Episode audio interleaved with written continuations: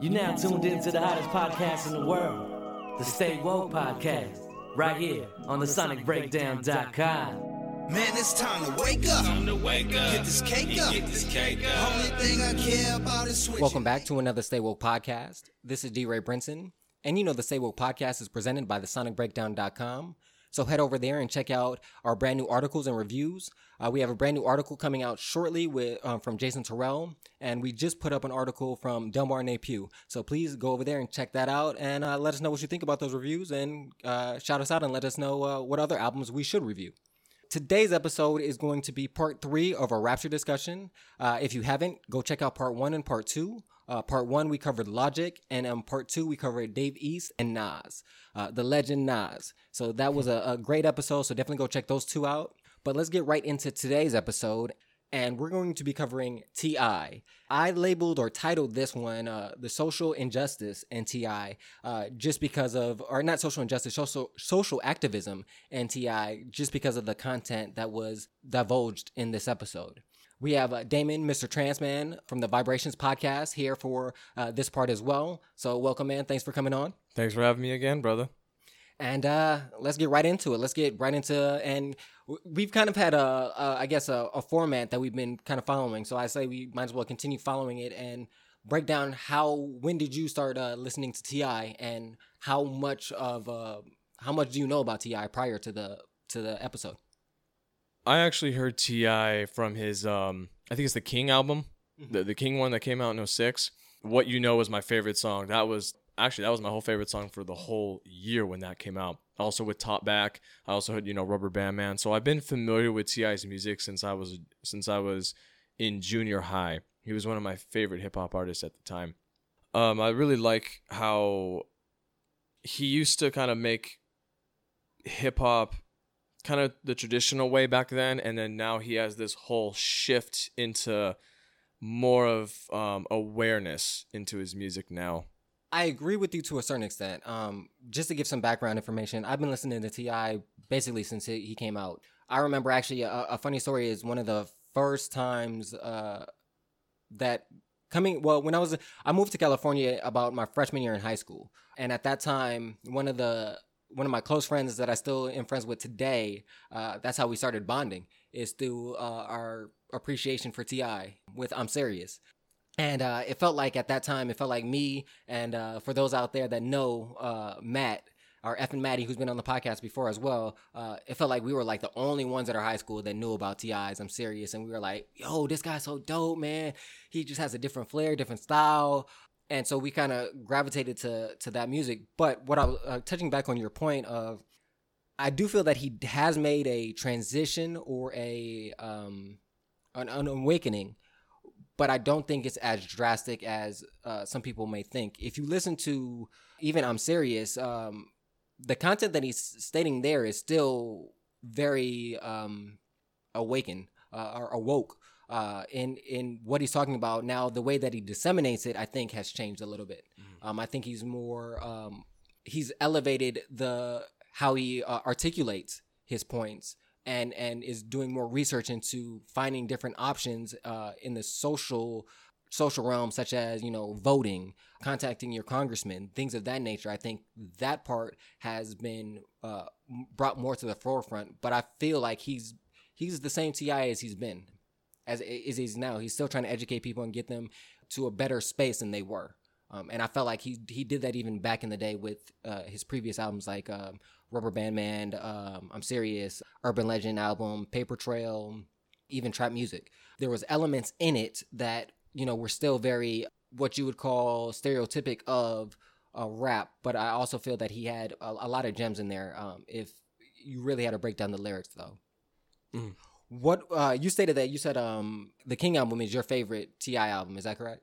No, that was just the first The one. first one that you got to, to. Yeah. Okay. What what's your favorite Ti album? I honestly didn't do enough exploration into that. Um, I'm just gonna stick with the King. Okay. That was kind of the first one I was in.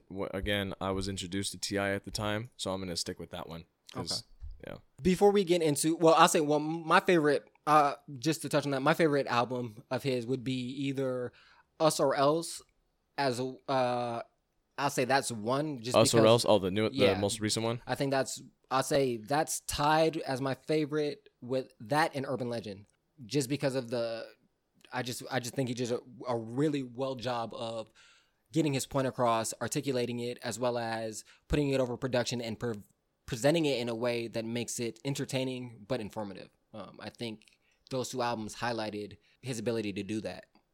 Now let's get right into the the actual episode of Rapture. One of the things that I did pick up early is the just the fact that complexity. I think that this episode theme for me was just complexity of like humans, we are complex beings. We like to we like to put things in boxes. We like to categorize things, but we're so complex it's hard to actually put those things in because and the reason why I say that is uh, there was a scene towards the end with Harry Belafonte and he's basically saying that you're a contradiction. You know, you're wearing Oh yeah, that- about the about the jewelry and all that stuff. Yeah, I remember that. Part. and and to me that that scene kind of encompassed the theme of the whole episode because if you see it throughout it he's talking about the negative things that he's done talked about seen been a part of. Ti, who you're talking yeah about? ti Okay. as well as but as well as the positives that he's brought to light of you know making a way for his family educating others about social justice and social um uh problems in in, in society. But then he's wearing the the gaudy jewelry. So like it's that contradiction of itself. It's like you're telling people you know to have self-wealth but then you're wearing all this jewelry that's kind of saying you're putting your value in material Mm, I so um, I just thought, like I said, I thought that was the running theme of complexity of and and uh, of humans. The other thing that I would say is a- a running theme of it and ties into the complexity is how complex social issues are. Walter Scott case, Freddie Gray, Alton Sterling. When you look at it from one prism, it seems like they're very easy or very uh, straightforward things of white cop kills black man, unarmed black man but it's a lot more complex than that. Why is the white cop feeling this afraid of black men? Why is uh why is society have like all of these questions make this situation more complex than just you know that cop shouldn't have shot that man, which is that's still the case. But we need to div- dive deeper into it and find out why this is going on, so we can figure out what the solution is right, right. In a lot of the cases and then this is going into the social aspect of it but a lot of the cases that you hear is uh, the cop or the the oppress or the oppressor saying that they felt scared that was their reason their their impetus for killing uh, black men Right, and then it's just, and then a lot of times it's just they say they think it's justified. Exactly. To me, well, one to me that doesn't justify it because as black men, as a black man, we walk through the world every day scared. That that's there's an inherent fear in us as black men walking through the world that anytime anything you do can be used against you. Uh, this is a point um, that came up personal for me recently. My brother uh, was just handcuffed and arrested for watching a fight. He wasn't even participating. He got off the bar. Yeah, he got off the bar. What the He saw two women fighting, and just like multiple people that were there bystanding, they they were like, "Oh shit!" You know, the women fighting. It's it's like a car accident. People want to look, and he happened to be looking, and the cop arrested him, saying that he was a part of it. Which so they arrested. He's the only one that got arrested. was the only one that else? got arrested out of all the bystanders, but he was also the only black man there. Okay. Wow. So that's what I mean, as in literally, we can be doing anything else everybody else is doing, not even doing anything, and there's still that inherent fear that you will get um, just the just the amount of trouble. Not don't want to say trouble, but the amount of basically you feel like you have to walk on eggshells at all times because you don't know what misstep you might do that's not even really a misstep that's gonna change your life in drastic ways. Luckily for my brother in that situation, there was another cop that was standing by and he saw the whole situation and he said he had nothing to do with it. Now, if that cop wasn't mm. there, the cop that arrested my brother was willing, was ready to, t- he was about to take him down, take him to jail. Either that or what if what if in another in another scenario that cop could have added more to the reason as to what uh the justification of arresting your brother he be basically teaming up with that cop It's like, Exactly. yeah yeah he did do that as a matter of fact And and, that's it's what- like two against one Exactly, and that's my point is that that's the fortunate situation in this situation is that the the second cop did the right thing. He saw the situation, said, you know, he had nothing to do with this. Let that man go. Like you, you're you're you're in essence you're harassing somebody for nothing, Mhm. and so those are the the the things that as a black man that we we feel like we have to walk through. Um, if you take a listen to our Jay Z um, series that we did on the four four four footnotes, we brought up things of that of black men feel like we're walking around the world with ten thousand pressure, ten th- in a box with ten thousand pressure, ten thousand pounds of pressure around us at all times. That is, or another uh, way to put it is, we feel we feel like as if we have to walk through the world on defense at all times. Or another, uh, even another example, football analogy. We feel like we have to walk around the world with our head on a swivel, always looking for the potential of something coming to get us, the potential of something coming to harm us, a potential of something to incarcerate us, infringe upon our justice. So, all of these kind of feelings were evoked through the Rapture documentary um, with Ti, specifically when he's talking to Mary Chisholm, uh, showing the Rodney King beatings, the Walter Scott, the Alton, Alton Sterlings, all of those things were evoked. And so I wanted to ask you, since you're not a black man, that you don't, you can't necessarily ex- or feel the same experiences that we go through. What did those images and that topic evoke for you? Well, over the course of my life, I've had many black friends. I mean, hell, my brother, the person who I run a podcast with, is black. He gave me his personal experiences along with many other beings that I have met in my entire life. This out, and this will tie in with my answer. Uh, where Ti met with Jane Elliott, who's that anti-racism and educator, when she did the experiment of the blue eyes and brown eyes um, experiment, it kind of gave a an opening door to kind of what it's like in terms of being oppressed all the time. And that was just a very small sample size and and from what i remembered she's like just from that sample size alone i was able to feel that. Like i can't even imagine your entire life. Mm. Again you're right i don't have that experience of that but i do know that i do have empathy towards people who are being oppressed. I know what it's like to kind of be on the other the receiving end of criticism and hating you probably for your skin color now. Again i'm not black but i have been around people who probably don't really like mixed beings like myself or white people hmm. usually. I've had i've had that sort of me here and there but not every hmm. time. So again i can't attest to it fully but i can in little tidbits. And i felt like dang i didn't even do anything. I just i just it's just the way i look. Hmm. I, I can't i can't really change that. So I know that like that's one of the issues that we got going on, and it, it sucks because again, I have many I have many black friends. I have many people of uh, different racial backgrounds as friends, and it it sucks that like this country still has a, an issue with it.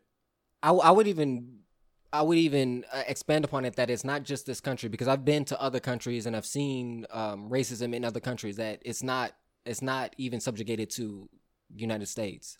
We just have a interesting way of displaying it. I think that's that's what that's the only difference. Um, and and it's more. What I'll say is my experience is I feel like in America they don't want to acknowledge it, and that I think is one of the the issues. You can't address a problem unless you acknowledge it and and and be willing to work through it. Um, and with that involves dialogue. Well, let me uh, clarify. I didn't mean just specifically the U.S. no, I I, just say that because Yeah, I didn't- we live here. Yeah, I live here. Yeah, I didn't. I didn't. I, wasn't didn't. Ta- I didn't. Yeah, I didn't take it as that. I'm just saying. I think for just for our listeners that that might not have might not have been able to travel the world or see, uh, you know, that doesn't uh do that extra footwork and find out what else is going on. Um, I yeah, I didn't. I Oh, didn't so you're bringing your experiences over here to Yeah, okay, okay, yeah. okay, gotcha. I'm just informing other people that might not realize it that think this is an American issue. It's not necessarily an American issue. For us, it is because we are in America. But racism and and uh, the oppression of of people of color is is very um a, a worldwide thing. you know what? Unfortunately, Actually, let me add on to that too. You're absolutely right about that, and I and I and I thank you for bringing that up. I traveled to Peru in 2015 with my uh, with my uh, ex-wife back then. Now, obviously, I am a lighter shade of everybody else there. Uh, I usually get a lot of looks. They usually think I have money. I have a gold chain around my neck, so I usually had to hide it in case you know someone wants to come up and try to gank it from me. So, I I know what it's like to be in another world, and I'm like that I'm not familiar with, or that I'm was even born in. So when they were kind of looking at me, I was kind of given these weird vibes. So a lot of times I would have to walk with someone because I couldn't be out there by myself and stuff like that. So I know, again, I, I've experienced that for about two weeks. So I know what that's like a, a little bit. gotcha. And I do want to go back to a little bit and address that uh, the Jane Elliott experiment. And thing that I found so um, interesting is that, as you said, in that experiment, it was a very small sample size. One of you know a, a, a classroom of, of individuals, and two that it was only for a short period of time. However, the long the the class was, best case scenario, I would say maybe two years. You know, I mean, not two hours, two hours uh, that they were experiencing this uh, oppression, and the thing that stood out was the level of emotions that were uh, garnered as a result of that small amount of time being oppressed. That girl that felt like she was being uh, picked on. The one that, cri- that was the one. That crying because she had the glasses. And it was like, I don't want to do this with anymore. And, you know, Jane Elliott was like, well, black people don't have the they don't have the options to remove themselves from the situation. There Yeah, is yeah, no the- yeah. removal. So I thought that was eye opening for those that might not experience it, but I also felt it was eye opening for me in the fact that it attests to the resilience of black people. The fact that we are under that pressure consistently from the time we're born to the time we die. And we still are thriving, striving, and and and doing great things, uh, making it to levels that you wouldn't think we would be able to attain with that amount of pressure on us at all times. Um, so it just gave me some resolve in uh, the strength that people, black people, have as as a culture. Um, That's a very good perspective. Uh, what I took away from that was it was all just truth and realness, and it was just all raw and unfiltered. I just appreciate that because I like, I really appreciate messages where it's all the, it may be a little harsh, but it's the truth. That's what that's what I that's what I took away from that, and I felt that I like how the entire um, episode, well, at least in that part, I mean that segment, really brought it out, and I hope that people took that and ran with it. I would say I don't, and I'm not trying to be cynical or uh, pessimistic, but I don't think as many people are going to feel that scene as they should. And the reason why I say that is because I've seen that I've seen that scene several times. I've seen that clip from Jane Elliott. I've seen you know uh, multiple documentaries about her and and the works that she's been doing and the experiments and her trying to educate people. And I'll say a lot of the times that I've been in interactions with other people viewing that, it doesn't affect them in the same way. They see it, they go, "Oh wow, that's you know that's crazy," and then they go on with their lives. Where I'm not saying that everybody needs to go out and you know, you know, protest and do all that, but I'm saying that touches into the point about white privilege. If you see that and you're you are white and you that then gives you an opportunity to do something. And what I mean by that again is that, you know, I'm not telling you to go be a politician because not everybody's cut out for that. That, you know, that's not everybody's path. But what that can say is if you do see oppression in your everyday life, you can stand up for it. Or uh, that, as well as you can start being more attentive and looking for, not looking for, but being aware of when you do see things that are uh, considered oppressions uh, against people of color and do something for it. You see somebody taking advantage of, let's say, somebody that doesn't speak English well at a, at a store. That's that's oppression because somebody's taking advantage of them. Speak up and say, no, no, no. You know that that that's not how much it costs. It's only five dollars, whatever. That's a small incremental step of helping others and and fighting this, um, as well as speaking up against it. We just recently had that big thing in the news about Starbucks. Oh, I didn't hear about this. Uh, for those who, who haven't heard about it, um, it's uh, what happened. I'm not sure what city or what state it was, but there was an incident at Starbucks where there was two uh, black men that were there. Uh, I guess the owner or the manager or the barista stated to the gentleman that they needed to leave because they didn't purchase anything. The gentleman told uh, the barista, the owner, the manager, "We're just waiting on our friend to get here. Then we're gonna purchase something." Basically, you know, the normal situations. I've been in the situations at Starbucks before, and the same thing. They've told me, you know, but they let it be, um, especially if you're not packed, and that's the impression that was given through the video. You're not packed. Like packed, uh, the Starbucks isn't to capacity where Oh, oh you know what I'm saying, like where there's people standing that actually purchase something. Okay, yeah, then our patrons of the uh, coffee hot shop should have a seat for those versus those who are not buying anything. That's understandable. But again, from the video, that's not the impression that was given. Person that I saw the video from that perspective was saying they didn't do anything wrong. They were just sitting there waiting for their friend. The cops come in, basically arrest the two men, take them out, and as the men are being taken out, their friend literally comes up to the door. So like Oh, it's not like they were lying. It's not like they were trying to they weren't making, you know, they weren't making a scene or anything like that. They were just being normal what it looked like to me, like just normal college students trying to meet up, probably get some studying on, talk and drink some coffee. But they got arrested and kicked out of the Starbucks because of that. Now, w- the reason why I bring that up is because those patrons, they did what I was talking about. The person taking the video, them telling the cops, "Hey, they didn't do anything wrong." That's stepping up. That's taking action. That's that is being proactive in the situation of of trying to alleviate. And it's a small step, but it's something. To me, I I hope that a result of this episode, a result of uh, the things that Jane Elliott is doing, we get more people doing that Be more proactive. being more proactive and just being like I said, inserting sometimes you do have to insert yourself in situations that aren't involving you to help others. Like I said, in that situation with the guy the person at Starbucks telling the cops, "Hey, they didn't do anything." That person is inserting themselves in a situation that has nothing to do with them. Right. But it is beneficial for society as a whole because if we get more people to speak up, this that's what Colin Kaepernick was trying to do. That is the point of what he, he wanted to be the voice of the voiceless that guy is being a voice because nobody was listening to the black men that were being arrested. Because if they did, they would have just took their story at hands value.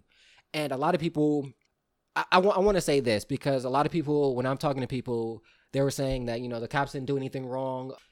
And I'm not going to say necessarily that they did something wrong, but I felt like there's a, a better way that they could have handled the situation. One is talk to the barista, talk to the owner, talk to whoever called the cops, get their story talk to the young black men. Why do you have to uh, handcuff them and arrest them in the store to to get their statement? You can, hey, hey, what's going on, man? And the, I'm sure the, the the gentleman would have been like, hey, we're just in here, we're waiting on our friend to get here. Once he gets here, we're gonna get some drinks and study, do whatever we plan to do here. That's that's unfortunate. There usually is Versus always- arrest them, take them out. You know what I'm saying? Because I feel like if you did that, by the time you're having those conversations, and let's say you don't want you want to make sure it's not heated, you keep them separated. Have the gentleman sit where they were. You one cop because there were two cops in the scene that I saw. One cop talked to the gentleman. One cop talked to the person that called the cops. Get the story because again, it's the law is you're innocent until proven guilty.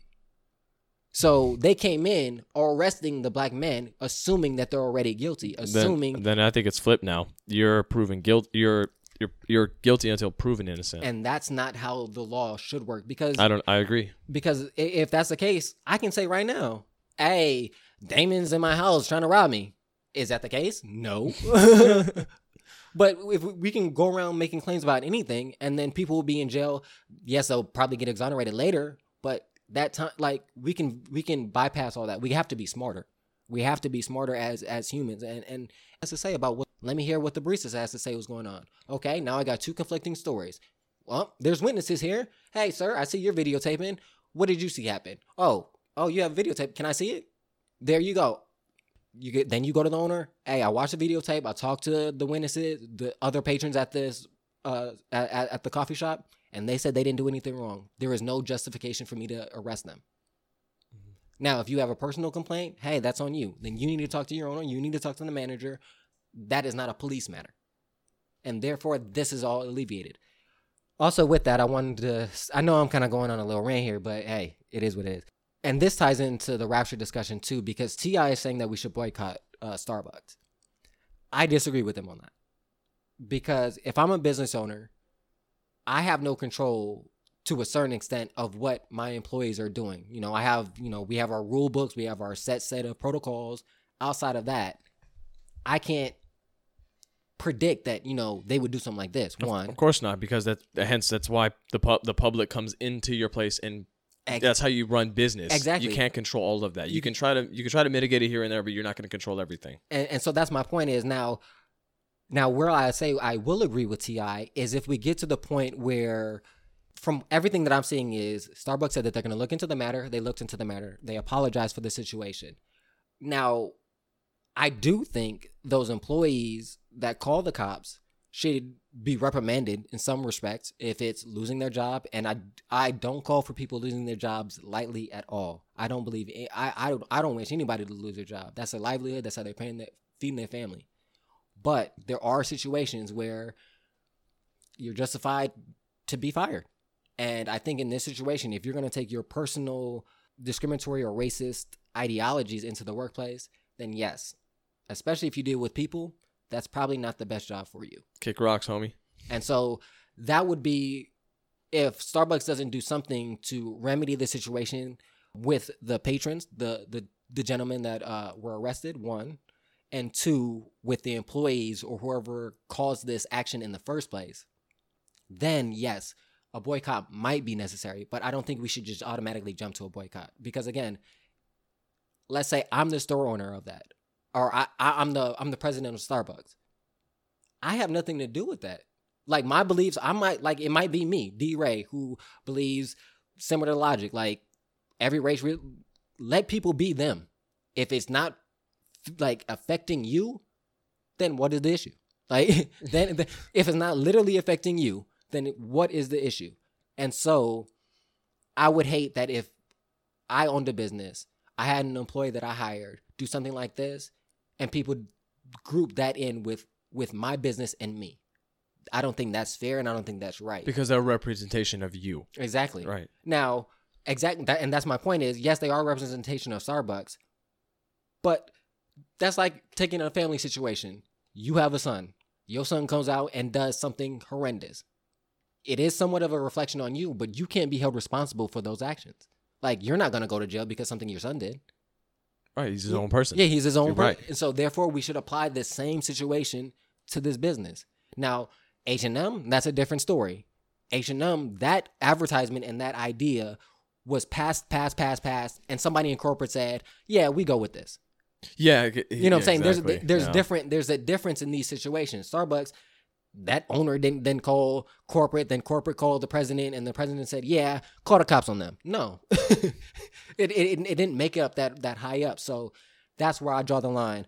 I want to I want to hear what you think about the again since this is your first time hearing about the Starbucks incident. What do you think about and and what's your take on just basically what I just uh, broke down? As far as Ti boycotting Starbucks, I didn't even hear about that. I, I was rewatching the documentary, but I don't know if I've missed that. Did he mention that in there? No, he didn't mention it in the documentary. He this whole Starbucks thing just recently happened, and I just brought it up because it ties into what uh, the the documentary is. The, the the this episode with Ti is kind of putting to the forefront. Okay. You hit the nail right on the head. If it is your business, I would I would have some disciplinary action with the baristas or whoever it is myself personally, especially if I'm the owner of that that particular place. Because to me that's unacceptable because you're going to draw in something that could put us out. And not just me, your fellow coworkers and anyone who's a partner or affiliated with us. So there's a mu- there's much more at stake than just um than just what meets the eye. Correct. So I would definitely do something um in terms of disciplinary action with those with the uh, people who call the cops. Gotcha. I know we kind of went on a little a little uh, a tirade or a soliloquy about uh, the Starbucks situation, but let's let's bring it back to uh, Rapture. This particular episode. One thing that I want to say it that brought up to me is just the fact of them being in Atlanta. It evoked uh, so many memories of me um, in college and just seeing the Atlanta streets. And Are you from Atlanta? no, I, I went you to went to college college? there. Yeah. Um. So I spent twelve years out there, and uh, just the the feeling of the city. Uh, especially when it comes to these racial issues, I felt like it did give me a different perspective on race relations in America as a result of living in the South versus coming from California, where diversity is more open. I was actually I was just about to ask you that too. What, what like what was your experience from over there in the South versus over here? But kind of already answered that. Yeah, basically, uh, that's why I left the South because I I felt pigeonholed in, uh, pro- especially professionally, to whatever situation I was in as a result of my color. Don't get me wrong, California still has racism and it's still present here as well. It's just in different manners. In some places, it's more covert. In some places, more overt. Um, so that's that was my um, experience in in Georgia and in the South. Now, uh, going back to the documentary, uh, that that actually brought me to a point of something that David Banner said um, was that the understanding the purpose of the hustle. I felt as a result of that, I think that's kind of the mentality that the the people the other black people that I saw in Atlanta and in in the South were kind of experiencing. It was like we understand that there's only so much we can do, Mhm. and regardless of what we say or what we do, and that's it's a, kind of like an acceptance.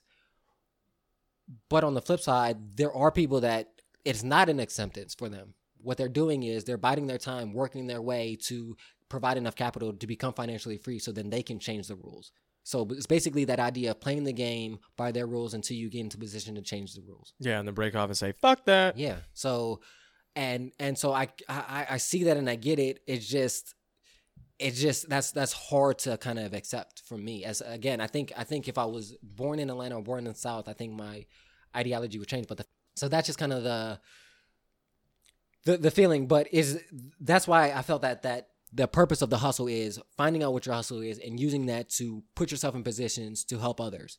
And I feel like that's what T.I. is doing, and he's he's using his his platform and his um, ability to to highlight that even more and give other people opportunities. I definitely agree. Um, as a matter of fact, that was one of his reasons because he says music has always been the key to like spread a message.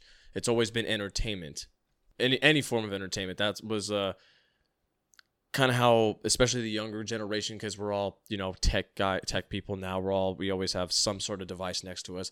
So whatever message that we're implementing in whatever form of media that we have, people are going to gather around, whether it's positive or negative. Mm.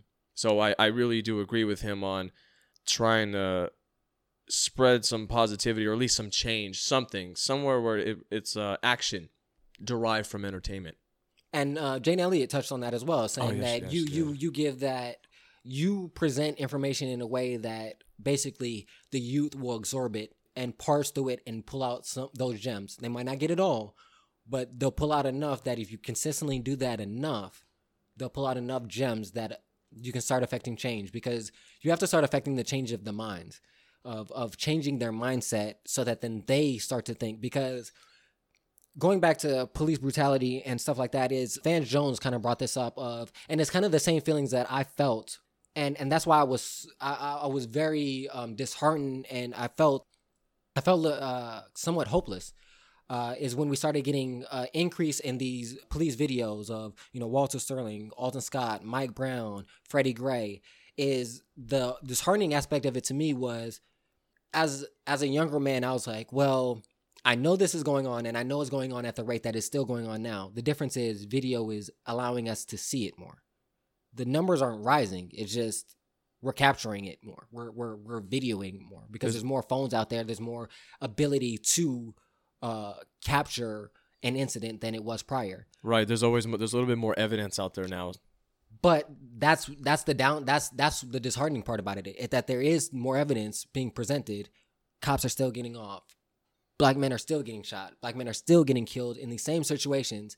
And because that that's what I was saying, and I, I mentioned it on several podcasts before. I can't even. Um, there's so many. You just got to go back and look. Uh, I think I mentioned it on uh, the Kaepernick "Will you stand, sit, or, or take a knee" uh, episode, and it was that idea of before it was like, okay, well, they don't see it. There's no evidence to prove it. So that's why it's still going on. Well, now there's evidence to prove it and they're still getting off. That's the disheartening because then it's it's not it, it makes me it, it makes you feel like it's no longer that it's that they didn't have the evidence. It's just regardless of the evidence, they don't care. They don't care about us. They don't care That's to about me our worse. lives That's way And worse. that- that's like something happening. and you're that's why I said that's why I felt hopeless because before it's like okay maybe they just don't know maybe they don't see what I see maybe they they they, they don't see it because it's it's possible if you're if you're um if you're a white person in middle class family you don't have uh, uh, uh, uh friends or or people that you know that are of different races or cultures and you're not around them you only know what you know. So if you all you see is white people and they live in a pretty good life and this, this, and this, and all you see is negative uh, depictions of black people in the media, and then you see uh, you always have positive interactions with cops, your opinion about cops is going to be pa- favorable, and your opinion about black people is most likely going to be non-favorable Again, because all- that's based on your experiences and what you've seen. experiences and perception. But now that we're seeing these videos of, uh, as I said, black men not doing anything, Walter Scott running away, running away and getting shot in the back, and we're still not at the point where, if you're not black, there that we're doing more. That's to me the most disheartening, and that's why I felt hopeless. Um, I've I've I've overcame that hopeless feeling, and and just believe that we we all have to just do as much as we can, similar to what T.I. said. Try to put action to words, and and hopefully, with enough of those actions, things will change. But that's why those words by Van Jones really uh, resonated with me because there was an episode where that's exactly um, what I was expressing is is is that hopeless and, and that powerlessness. And that kind of ties me to a, a scene that uh, I wanted to get your opinion about what you thought about the scene with T.I. and his son sitting in the car. Oh yeah, I wrote that down. I was gonna ask you that too. That one was pretty powerful to me because usually, unfor- unfortunately as well, in the black community, the fathers aren't usually there. To me, that was already number one because he's already establishing a father-son relationship. Uh, when he sat in the car, it felt like he was talking to him a little bit more than just his son. It was more just like, almost like one soul to another. the crux of the conversation was basically saying kind of like what I was just talking about. We're seeing all this stuff in media. We're seeing all these images of black men being shot by uh, white cops, and a lot of them it's unarmed black men.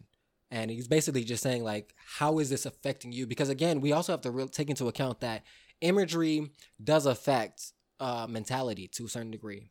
If you constantly seeing images of black men being killed and marred for no reason, that's gonna have an effect on you as as as a person of what is the reason? Is it because we're not worth it? Is because our lives don't matter? And that's why this whole Black Lives Matter thing is important. Is because again, we're not saying that no other life lives matter. is the feeling that we, what we see in media, what we see in society, what we see on a daily basis, is giving us evidence that you don't think our lives matter.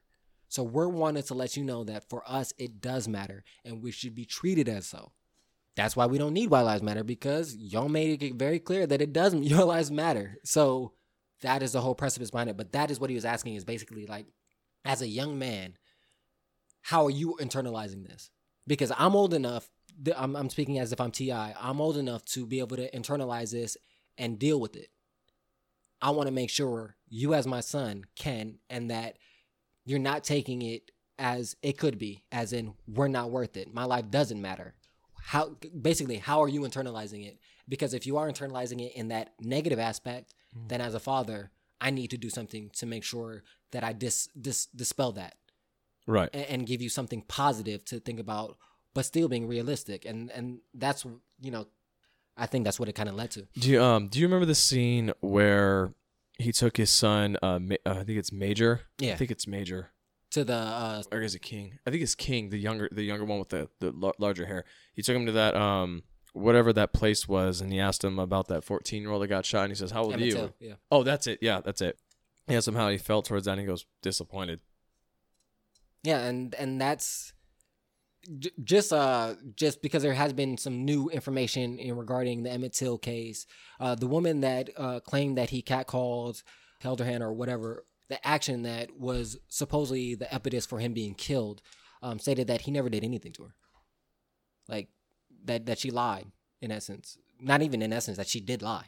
That she lied and he was killed, dragged, killed, marred, murdered for a lie and like a king major um, i'm sorry whatever kid it is that i think was also important in that scene is that he was aware enough because a lot of times people don't think that kids are internalizing this stuff but that he was old enough and and and and he internalized it and that he was disappointed in it i think was uh was interesting as well I want to go back to that scene of uh, with uh, T.I.'s other son in, in the car. Back to that scene real quick, and the thing that stuck out to me was that uh, Malcolm Martin conversation aspect of the conversation that he was like, you know, I I, I want to be like Malcolm, but if I have to be, I'll be Martin.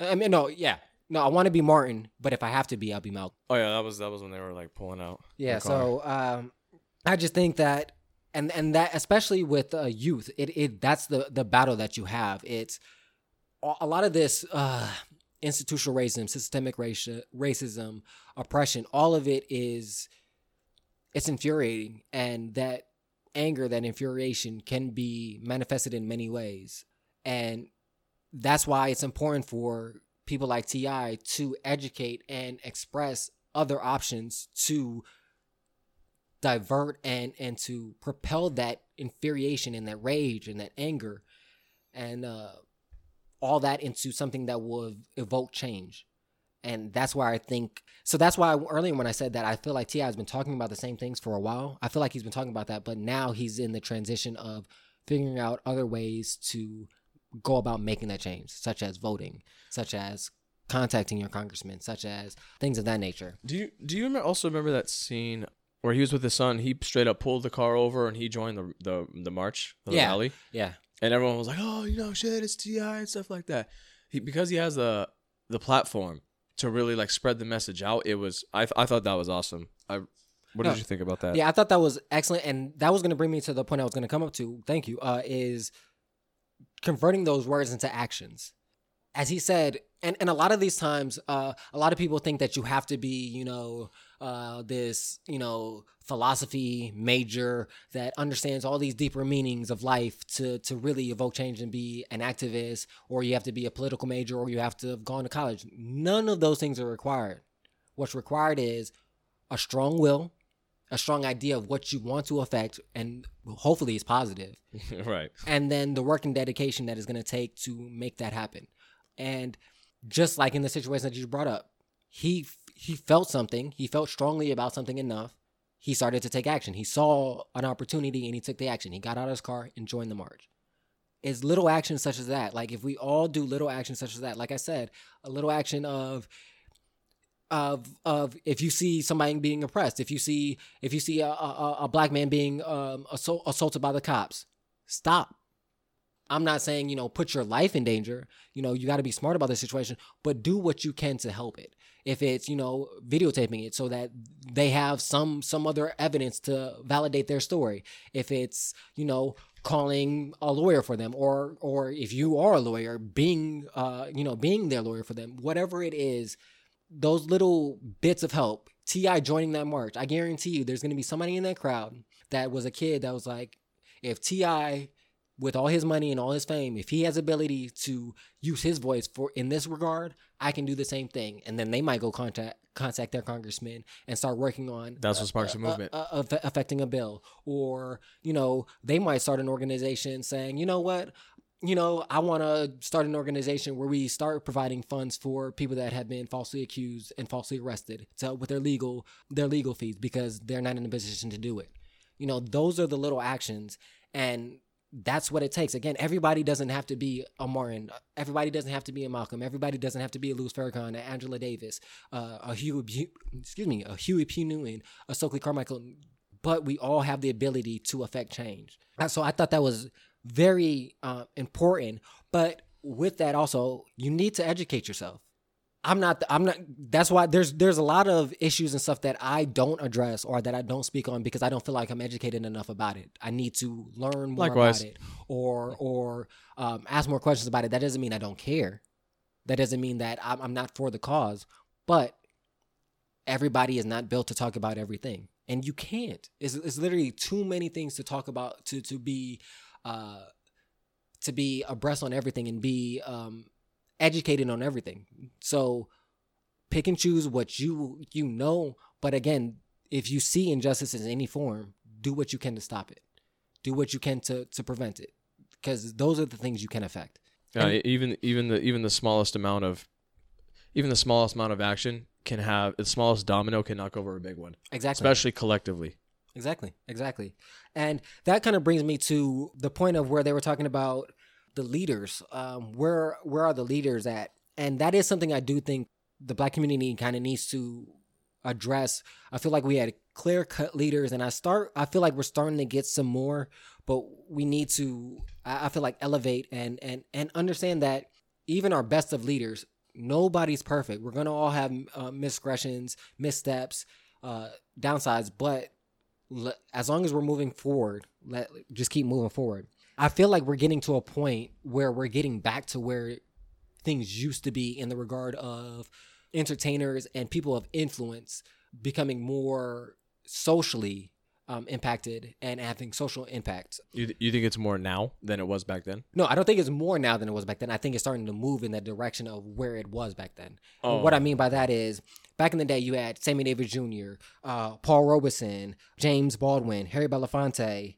If you go into the the sports realm, you had um, Bill Russell, Kareem Abdul-Jabbar, Jim Brown. All of those people were coming together, and even though they knew that speaking out on these things could eventually affect their their stance um, or or their income, their their clout, they still did it anyways. And I felt like there was a period of time where we stopped doing that, and I feel like we're starting to get to that now, where we have you know Jesse Williams, Childish Gambino, Issa Rae, Anthony Anderson, Jay Z, T.I., all talking about social injustice, bringing it back to that same vein that I was talking about before with Kareem Abdul-Jabbar, um, Colin Kaepernick now. LeBron James. LeBron James, Chris That was, Paul, in comparison to um, Kareem, Bill, Russell. So I think that is is needed, and I think will also help evoke the change because it, it, it presents it in a way that the youth can understand. Uh, Hip hop is is is a movement of the youth, and if we can get that to them to express that, uh, I think it will have a, a, a an effect on society as a whole um, because we see the effect that society has on the whole. It affects hip hop affects society on a whole in every aspect. Think about what we wear, what we say, what we drink. you know, uh, it so it affects us. It just now we just have to make sure we're putting out uh, a, a breath of uh, of experiences and knowledge to make uh, more well-rounded individuals so that you do have your social conscious individuals but you also have you know your fun times you know like i said wh- uh, the, the beginning of this podcast i said I, I felt like this episode was about the complexity of humans of Yeah, this was definitely a lot more eye opening than just about T.I.'s background. yeah exactly and A lot more. one of the things I want to applaud T.I. is for taking to being open to saying what he's saying and knowing that it could take a hit on his finances as well as his popularity. Um, I think that takes a, a level of, of a level of strength and, and confidence to to say, you know, I, I believe in I I believe in these things more than I believe or or that I'm relying on the financial abilities of of my music because I guarantee you, uh, us or else, uh, the letter to the system. I don't think I, I guarantee you he could have made another album which would have sold a lot more than this one did. But I guarantee you, in his heart, he feels he's more satisfied with the results of this album than he would have if he just put out an album that he believed would have been, uh, you know, monetarily successful. Well, he does actually have. I think he has another album coming out. The album release date is to be determined. I was just on uh, on Wikipedia. Yeah, but I'm saying this, us or else, and this is us came out last year. He could have put out a, a popular project instead of that last year, and then that would have been for that fiscal year. He would have made more money than he than he did. Oh, you just okay. I, I all right.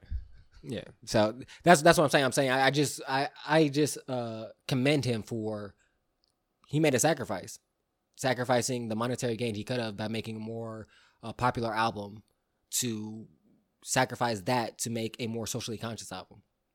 Um, I think is I think is important and and it speaks to the to me it speaks to the man versus uh the persona.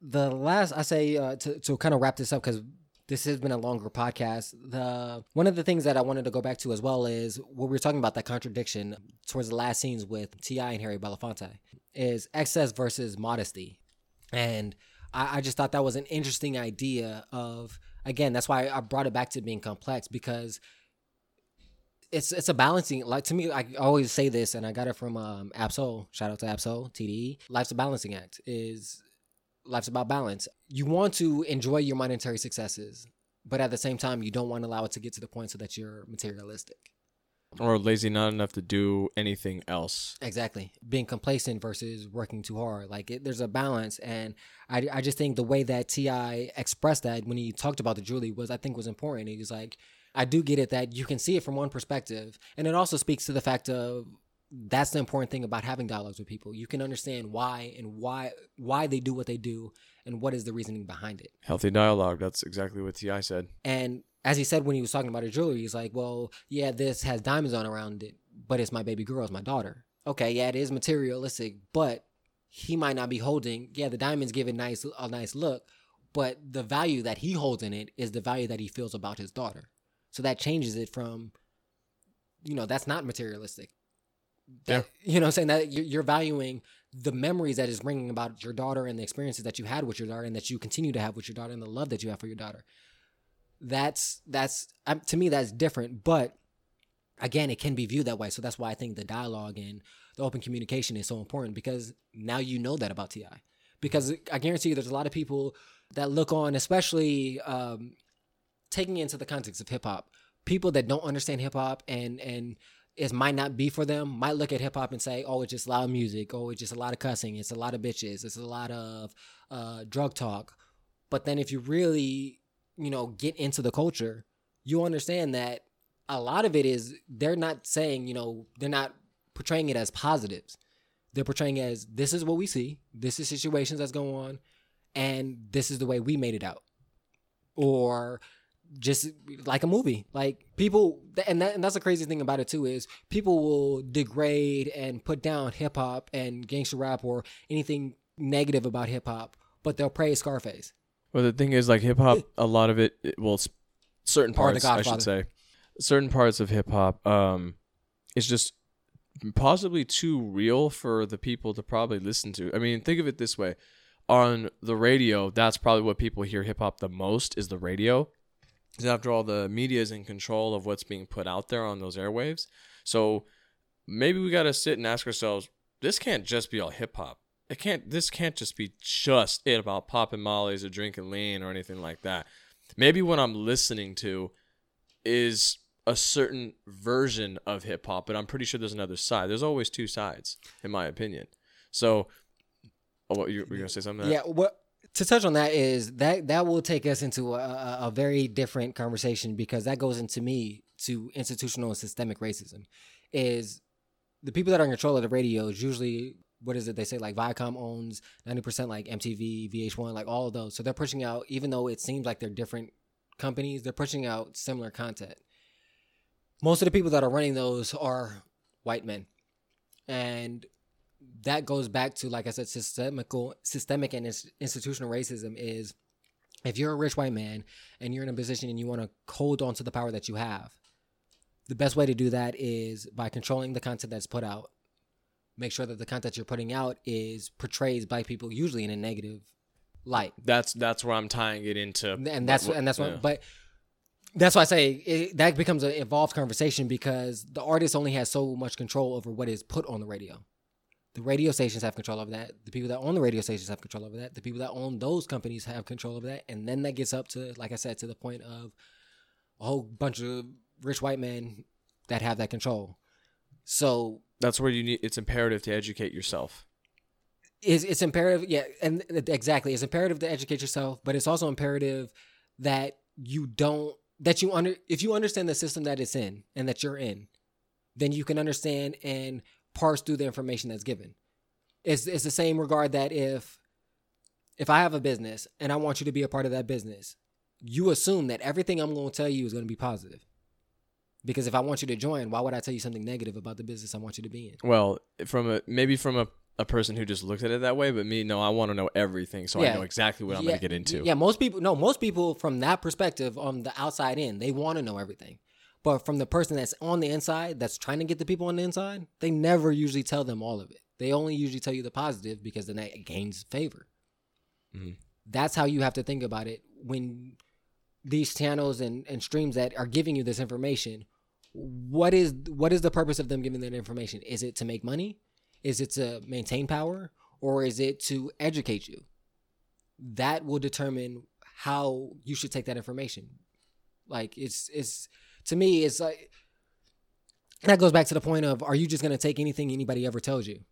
Are you just gonna if if I tell you the sky's red, you just gonna believe me?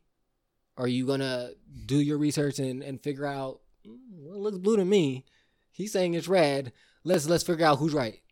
Like that's where I feel like people need to get to the point of like we need to we can't rely on everybody to educate us. We can't rely on our celebrities to educate us. I, I think that's an unfair, realistic, unfair and unrealistic expectation, because not all of our celebrities, not all of our athletes, not all of our, all of our entertainers are, like I said, are in positions or educated enough about set topics to give that to you. So we have to put that onus on ourselves. And like I said, and that revolves you taking into account where you're getting the information from. And that just goes with anything. That goes with any business, any any any aspect of life. You have to understand the source at which which you're getting the information from. That so right about that, and also maybe the emotional aspect in terms of wanting to discover the truth, the realness, the whatever it is you got to go through to expose it. and that's where I think, bro, that's where we get into our problem. Is I don't think, I think most people, I again, it feels like I'm labeling people, but it is what it is. I just feel like a lot of people are lazy. They don't want to do that extra work. They don't want to do that extra extra research because it's easier not to. And to be real, a lot of people have a lot of stuff going on in their lives that they don't feel like they have the time to devote to other things. Now But- they're just too focused on uh, waking up, doing their daily thing, and not finding out the better part of reality. and that's going to be a detriment to our kids kids and the, the generations moving forward because if if we're not in a position to take the time to try to make this world a better place for ourselves much less for our children then who's to do it? Who's so somebody has to do it and it can't be one person. It has to be a substantial eno- enough amount of people that want to make a change and that are willing to make the sacrifices that comes with change. And that leads me to one of my uh, one of the final things that I wanted to uh, bring up about this was it, this reminds me of a quote that uh, I, I've said several times before from J. Cole, uh, and it comes from uh, High for Hours when he it's a it's a conversation that he had with the president when he got to meet the president in essence. That's what the song's about. But the chorus of it is change is slow always has been always will be. But fuck that i'm gonna bust back until they kill me and basically the way that i interpret that is by saying by him saying is when we go on this road of social change and and wanting to make the world a better place realize change is slow change is slow it takes a long time for substantial change to take effect usually Yeah, definitely. I mean, it's a slow process even for yourself. Can you imagine Yeah. a much larger crowd? Exactly. And and to get them all to be focused and, and attentive to one goal and to push that goal is, is is very hard to come up. But the second part of that is I think the the the first part of that that that quote I just named, keep that in mind. Change is slow. That's change is slow, always has been, always will be. But the second part is I find is the most important. But fuck that. I'm gonna bust back until they kill me. Basically saying I get that change is slow. I get that this is uh, this is to be a long process. But fuck it, I'm with it. I'm to I'm to ride for this cause and I'm to do it until it's over. So basically that having convictions and being convicted to your thoughts. If if if you want to end police brutality, make that make that your, your objective and and ride with that and and what that means that doesn't mean that if new information is presented, you don't change your opinion. Right. Yeah. Don't be don't be very ignorant to where you won't listen to other things that could help, it you. exactly but but stay devoted and committed to the cause and i think that's important is is seeing it all the way through or seeing it as through as far as far through as you can i think that's important is there anything else you wanted to add to that to just that that line that quote or or to Say say it one more time. I'm really trying to resonate with it. change is slow always has been and always will be but fuck that i'm gonna bust back until they kill me Well, I can definitely relate to that because I'm an action oriented person. Once I put my mind to something I want it, I'm gonna I'm gonna do it. I'm gonna go for it. Yeah, there's gonna be some you know um, trials yeah. trials and tribulations, but that is where I think human beings get the most strength is through adversity. Because if everything was not, when it comes, we don't know how the fuck to deal with it. So that's so that quote really resonates with me, but more of a personal sort of sort of aspect. Just hearing that alone, it kind of like just wants me to like drop this mic and just go to the gym and just start lifting some shit. It's a it's a it's a definitely a good song.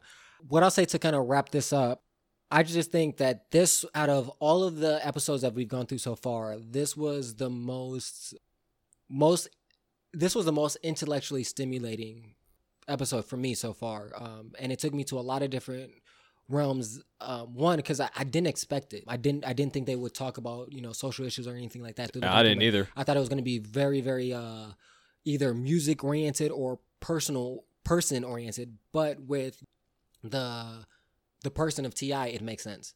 That's the route that they went. So I, I was very happily uh, surprised by the direction that they went in, and it, it, it sparked and it gave me more resolve into the things that I already wanted to that I have been and and wanting to work towards, but gave me more resolve and to continue doing that, as well as it, it, it gave us a great, interesting conversation that I think it took it to places that it necessarily wouldn't have if they didn't go into such a um, heavy and involved uh, space. And there's so much more we could talk about it. There's a lot of uh, topics and, and, and things that they brought up in this episode that I, I wanted I, I wanted to get into, but it's just so um, dense that uh, we didn't want to uh, extend the podcast too long. Oh right, yeah. So, is there anything else you want to say before we get on out of here uh, uh, regarding this episode uh, and just your overall feelings about the episode? I guess to kind of summarize the whole thing, um, I like the deliverance of it. I like how it was different than the other two. Yeah, I mean, yes, it did touch on it's only pretty much the beginning, mostly uh, about T.I's, you know, life, uh, how he grew up, how he got into the drug trade, that sort of thing. But I liked how there was a more powerful message behind it.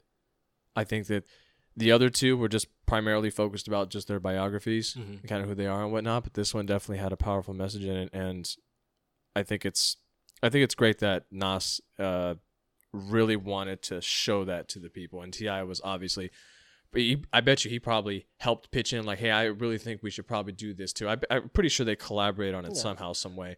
So, um, I thought it was definitely eye opening, and it kind of like it's almost like reopening an old wound. Hmm. So I, I, I I really enjoyed it. I really learned a lot from it.